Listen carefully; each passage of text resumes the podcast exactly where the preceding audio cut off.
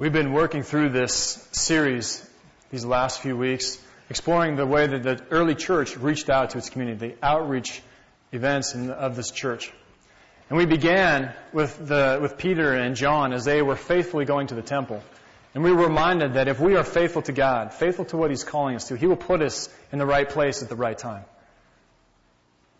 And when I preached that sermon, I was thinking of just the way they could be helpful to that man. But then I began to realize over these next few weeks how all these events began to fall into place.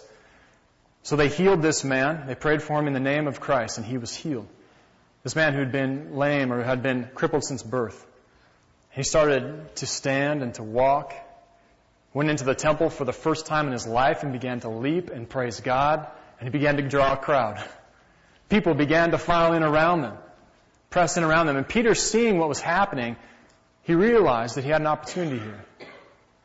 He realized that he had to make the connection for people because they saw a man who was healed. And Peter had to tell them, it's not us. It's not some magic thing that we've said. It's not some, something that we've done. It's by Christ, by Jesus. The name of Jesus has healed this man. The one that, that the people or the leaders or the rulers of this city, they killed him, but God raised him to life. It's in His name that this has changed. It's in His name that this man is healed. Well, it was this miracle that God worked, and, and people began to believe, and they were and starting to realize and make the connection. But it also started to draw some of the people of power, some of the people who thought they controlled things, who thought they controlled the temple. It started to bring them too. They wanted to question Peter and John. Who do you think you are? See, when we start proclaiming the gospel, it challenges people. Challenges the way they live, the way they think. But then we see today, we see the response of the church. See, Peter and John, when they spoke with those guys, when the high priests and the elders came, they didn't sure, they weren't quite sure what to do with him because this man was healed. He was right in front of them. And they told Peter and John to keep it quiet. Shut your mouths. You don't run things around here. We do. And they threatened him. First they put him in jail and then they brought him back and they threatened. They said, speak no more of this name of Jesus. And Peter said, How can we do anything different? How can we not talk about what we've seen and what we've heard? So they've been threatened. They know the consequences now, and so we pick up the story where they've returned to their own, to their church. Peter and John tell them everything that the high priest and the elders had spoken. And what do you think the people did? They lifted up their voices in prayer to God. They didn't take to the streets and riot. They didn't pack their bags and look for the next night out to sneak, to sneak out of Jerusalem. They lifted up their voices to God and they began to pray. I was captured by this this week. They began to pray as a church. This is the response of the church to persecution, to opposition, is prayer. And I started looking into what did they pray. And I realized that they began praying, first of all, recognizing the sovereignty of God. The fact that Jesus is King of kings and Lord of lords.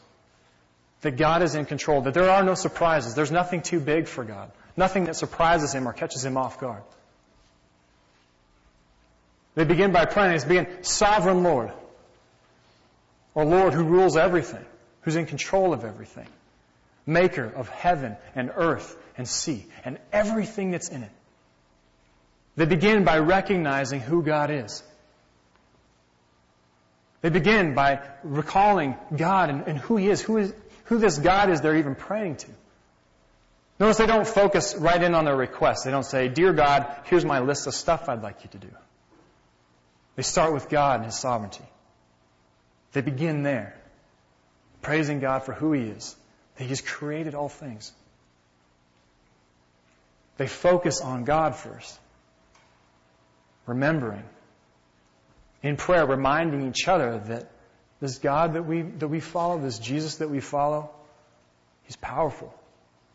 He's created everything. He sustains everything. There's nothing that is surprising to Him here. He is in control. But you may have also heard it too that as they began praying, they actually started reciting words from Psalm 2. Why do the nations conspire? Why are the people plot in vain? leaders or rulers or kings take their stand. And the leaders gather together against God and against His anointed one. They say, let us break His chains. Let us throw off their fetters. And the Lord laughs. The one who's enthroned in heaven laughs. And he scoffs at them. And he rebukes them in their anger, in his anger. And he terrifies them in his wrath. You see, God has had his own king. He's installed his own king in Zion on his holy hill. David went on to say, he said, I will proclaim the decree of the Lord. This is what he said to me. You are my son. Today I've become your father.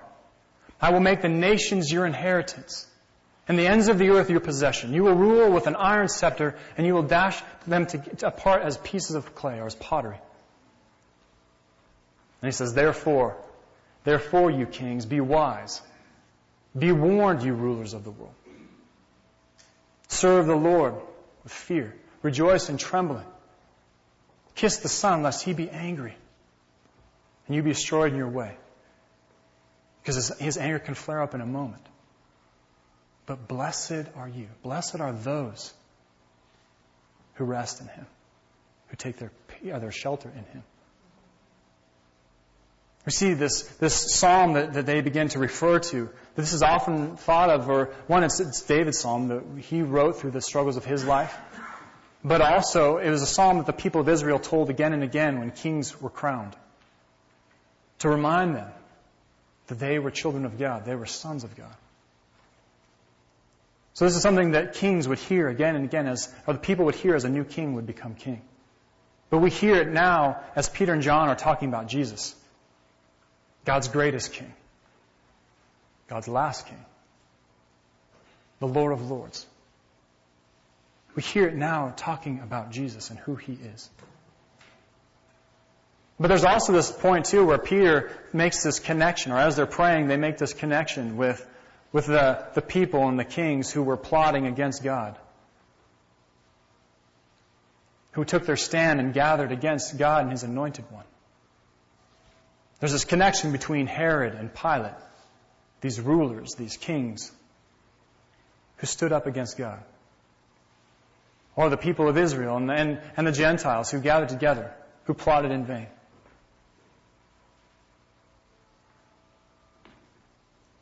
Why should we be surprised at this? As Peter was saying, or as the, as the church was praying, this has been foretold. God, through His Holy Spirit, spoke through David. Not only was David talking about his events, he was talking prophetically about what would happen to Jesus. But this should not surprise the people. See, the thing is, we look at Jesus' life. And from the outside, from people looking on the outside, it looks like this religious leader who rose up, upset the wrong people, and then was killed for it. On the outside, this looks like a horrible failure, like a movement that never really got off the ground. But we who believe, we see it for what it is, that this is not a failure, this is God's greatest triumph. That in the cross, through the cross, and through the resurrection, Christ saved us. He gave us this chance at new life. This chance to ask God for forgiveness of our sin and to be, and to be redeemed through Christ. It looked like things went horribly wrong, but in truth, they were going wonderfully right. God had planned this. This was not something that, that God sent Jesus into the world and said, boy, I hope it works out. This was part of God's plan. And Peter, as he was talking with the people of Israel, when, when, they, when they were asking him about this man that he healed, and then when the, the religious leaders came, each time you see that Peter said, It was you who killed him, but God raised him to life. You thought you were doing this, and it was actually for evil, but God meant it for good. God is at work in this. God is redeeming this. You see, sometimes we lose track of this in our lives and the things that come against us, the way this world doesn't work out for us, the way this broken world continues to go wrong and wrong in our lives, we lose sight of this. We forget that God is the one who's in control. We forget that God is working out all things for the good of those who love them. Not that everything is easy. Not that everything is supposed to go right all the time. But through everything, God is working out good. He's working out good for you. We have to be careful that we don't ever confuse that with things will be easy from here on out. It was Jesus who said, Whoever wants to follow me, let them deny themselves. Take up their cross and follow me. For whoever wants to save their life will lose it. But those who lose their life for my sake and for the gospel, they will save it. It's never easy. But it's good if we will follow Christ. He will move us through these things. He will work redemptively in life, even through some of the hardest things that we face. So it's interesting to me that as they begin praying, they begin with God, who God is, the sovereignty of God. That He's, that nothing is surprising Him. That He created all of these things. But as I was working through this, I realized that I was most amazed at what they pray next. They ask God for courage. These guys ask God for courage and boldness to proclaim the Word of God. Can you believe these guys? They've just been told by some of the most, by some of the most powerful men in Israel to shut your mouth. Shut your mouth or you might just disappear. You might go away. They've been threatened. They've been warned by the most powerful people. The sort of people that the rest of Jerusalem was even afraid to touch. They've just been told by those people to never speak of this name of Jesus again. And yet they come and they pray that God would give them more courage. To make them more bold in proclaiming this name Jesus. To proclaim the Word of God. These guys have guts. No, they don't. You know what they have? They have faith. I mean, God, some people have it. They just have their just lack of fear. Some people have it. I feel like a lot of us don't. But you know what we all have? We all have faith. Faith is different. We all have faith. It helps us to do things that other people think, why would you ever do that? Why would you risk that? Why would you sacrifice that? It's not because of God, it's because of faith. See, these guys were all in. They devoted everything to Jesus. Their entire life. They weren't holding anything back. They had no safety levers. They had no, no parachutes, no nothing. They, they had put everything into Christ. And they prayed for courage to proclaim His name, to proclaim the Word of God. It's also inter- interesting to me what they don't pray here. They've been threatened by people, the very people who sent Jesus to death. They've been threatened by them. You know what they don't pray? They don't pray, God, destroy these people. Rain down fire and brimstone and wipe these guys out.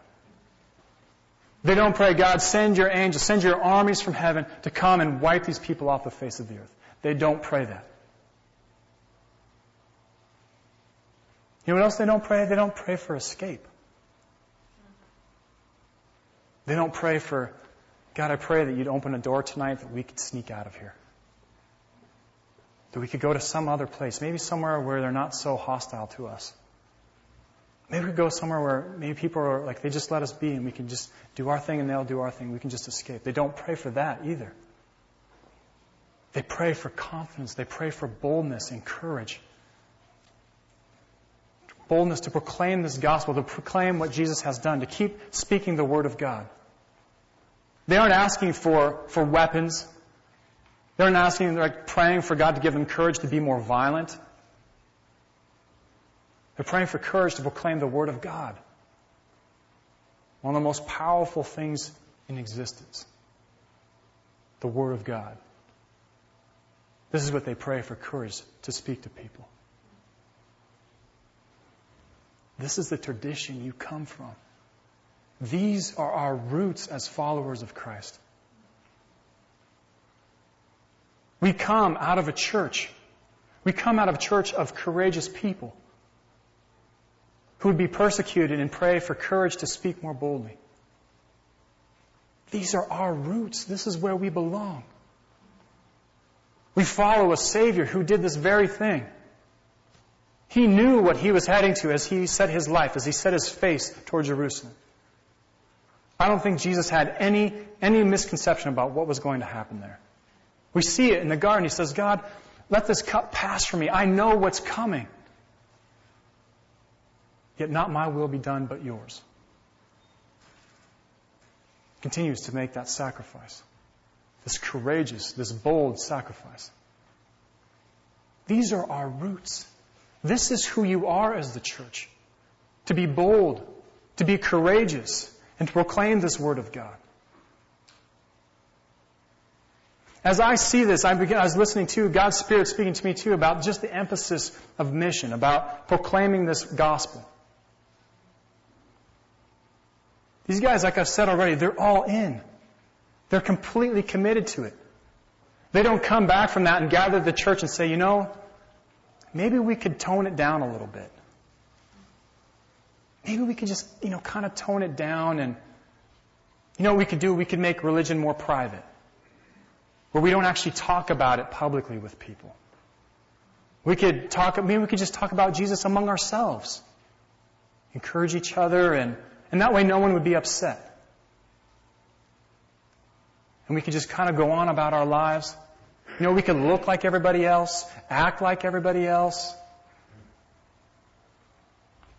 Maybe we could just find a way to comfortably coexist. They don't do that. That's not what they pray for. They pray for boldness and courage. I think about this, this thing that Jesus said. He said, you know, you don't light a candle and put it under a basket. When you light a candle, you put it at the high place so it gives light to the whole house. I hear God speaking to us in this. Because we live in a time where it's becoming increasingly more difficult to talk about Jesus. I was listening to an article, it's, from the States, but um, the CEO of Chick fil A, the chicken chain, the uh, restaurant chain, he talked about his um, belief or his affirmation of a biblical idea of a family. And just the actual statement, I, I mean, it, it, didn't see anything, I personally didn't see anything too inflammatory about it, but people just reacted, calling him a bigot, calling him hateful. And all he did was talk about what we would, any one of us, I think, would talk about as our belief, our affirmation of a biblical idea of family. And people reacted to that. They hated him because of it, resolving never to eat at Chick fil A again, which, I don't know, probably not very healthy for you, anyways, but. but we live in a time. We live in a time as things, it becomes more and more difficult to talk about Jesus with people. Because our views are less and less popular. The things that we talk about as what God has given us for the way to live is less and less popular. It's getting harder and harder to talk about it. So we don't put this light under a bowl, though. When it gets hard, when the tension goes up, we talk about the gospel still. We still talk about this Jesus who has saved us, who has changed our lives. These guys had a passion. They had a fire. Jesus had changed their lives. And they couldn't stop talking about it. They saw the people out there and the way that they were trying to live life, and they cared about them too much not to say something. They wanted this life for them. This joy and this hope, this salvation, they wanted this for people. So they couldn't just be quiet about it. Praise God, they wouldn't just be quiet about it. You see the emphasis in mission in the early church. How deeply they desired people to know what Jesus had done. But we also begin to see that persecution takes on a new light. Opposition to the gospel looks differently when you see it through this lens. That opposition isn't necessarily bad. I mean, I'm not saying go and provoke people. To go and try and get a rise out of someone or to be, to be uh, ridiculous or to bully people or to badger people. That's not what I'm saying. Not at all what I'm saying. Actually, as you read through scripture, it talks about often, you know, if you are persecuted for doing good, for following Christ. Jesus said, Blessed are you when people persecute you, insult you, and say all sorts of horrible things about you because of me. Not because you were rude, because you were belligerent, because you tried to force things on people, but when they persecute you because of Jesus. He says, Rejoice and be glad. Because great is your reward in heaven. Because in the same way they treated the prophets who went before you. You remember those old guys who also spoke the truth? Who talked honestly with, with people? It says, rejoice when this happens. So I was thinking about it, about planting seeds. You know, oftentimes we talk about the gospel in, in the sense of a seed. How difficult is it to plant a seed on ground that is smooth? You drop the seed and it just sits there on top. When I have this image of people, sometimes even as, as people, but even as Christians, what I see us doing is sort of like trying to pat the ground, trying to keep things smooth. Let's try and keep everything smooth. So there's no conflict, there's no, there's no tension or friction between us and people. But the greatest soil, the richest soil, is the one where the plow has come through. Where the plow has come through and broken up things Pulled the dark soil up to the top. You drop a seed in that, and it begins to grow. What I'm saying is, I see this connection between us and talking about faith. Because we'll be tempted to never mention it. When we have people over for supper, I, I don't know, maybe you felt this, but I feel like, ooh, is this a good time to mention that I'm going to church tomorrow? Or should I, should I pray for supper? Should I not? I don't want to offend anybody. I want to keep the ground nice and smooth. I'm encouraging us to speak the truth in love. When it comes to like to do what we do, when it comes time to eat, we pray for supper. We pray, we thank God for our food. When someone asks us, what are we doing tomorrow? We say, well, I'm going to church tomorrow. You would like to come with me? Let the, let the plow work the ground up. So when that seed is dropped, it has a greater chance of, of sprouting, of putting down roots and growing. It's amazing what these guys do. They're faced with this persecution. They're faced with people who are opposing them. It's even threatening their lives. And they pray for courage. They pray for courage to continue proclaiming this Word of God. This is a deeply missional church that we're looking at here. A church that understands persecution differently. Not that something's going wrong, but that actually, perhaps in this, in this mystical way, something is going right. That God is at work in tilling up the soil, plowing the ground. Here's the good news this morning, though. As amazing as this church is, here's the good news. Is that God responds. God responds to them. They're praying. It says, after they were praying, the whole place was shaken. Now, in the Greek, when it says it was shaken, that's the passive, which means is that God was doing it. This wasn't just a freak uh, seismic event that happened at this one building. This was God. God confirming their prayer.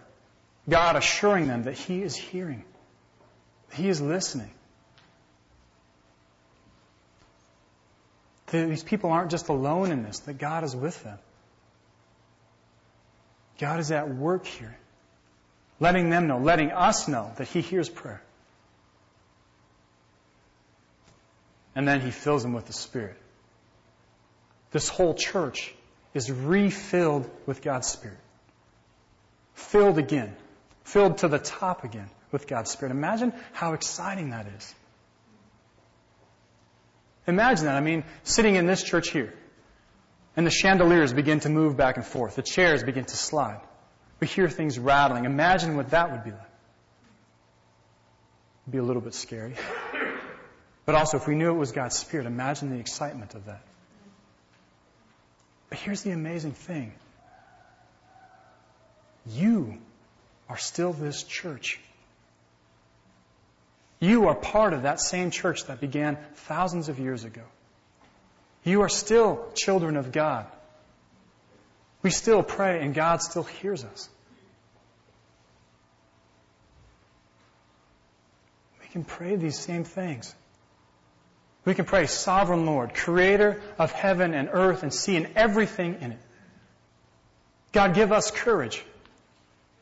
Give us courage to proclaim your word, to speak the truth in love, to back it up with the way that we live, to serve people.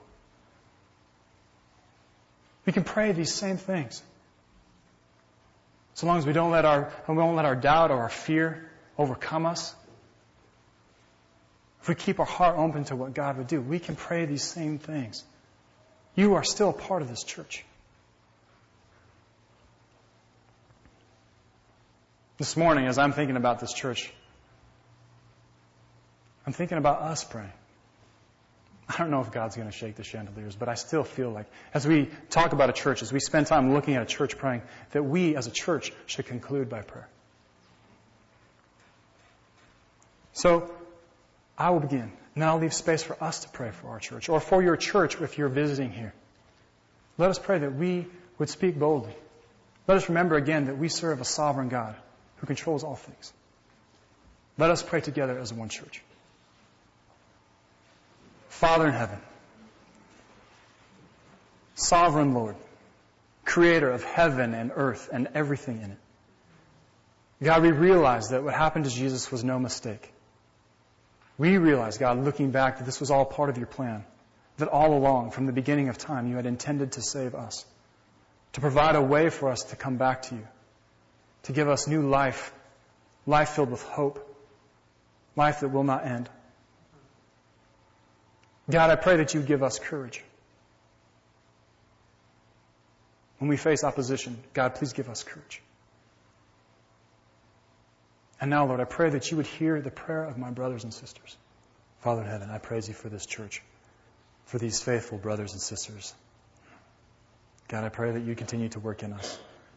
God, you continue to work in our church here and through some of our friends here, God, they would go back and work in their church as well to encourage each other, God, to be bold and to speak with courage, to speak your word, God, because it is so powerful. Holy Spirit, please fill us again. God, we can't do this on our own. We can't ratchet up our courage by our own. God, we need you to do this. We pray for your Spirit to fill this church, to fill the churches that are represented here today to fill your church around the world, God, that we would proclaim your word. Lord Jesus, that we would continue to tell people what we have experienced, this new life, this redemption, this salvation from our sin. We pray these things in Christ's name. Amen.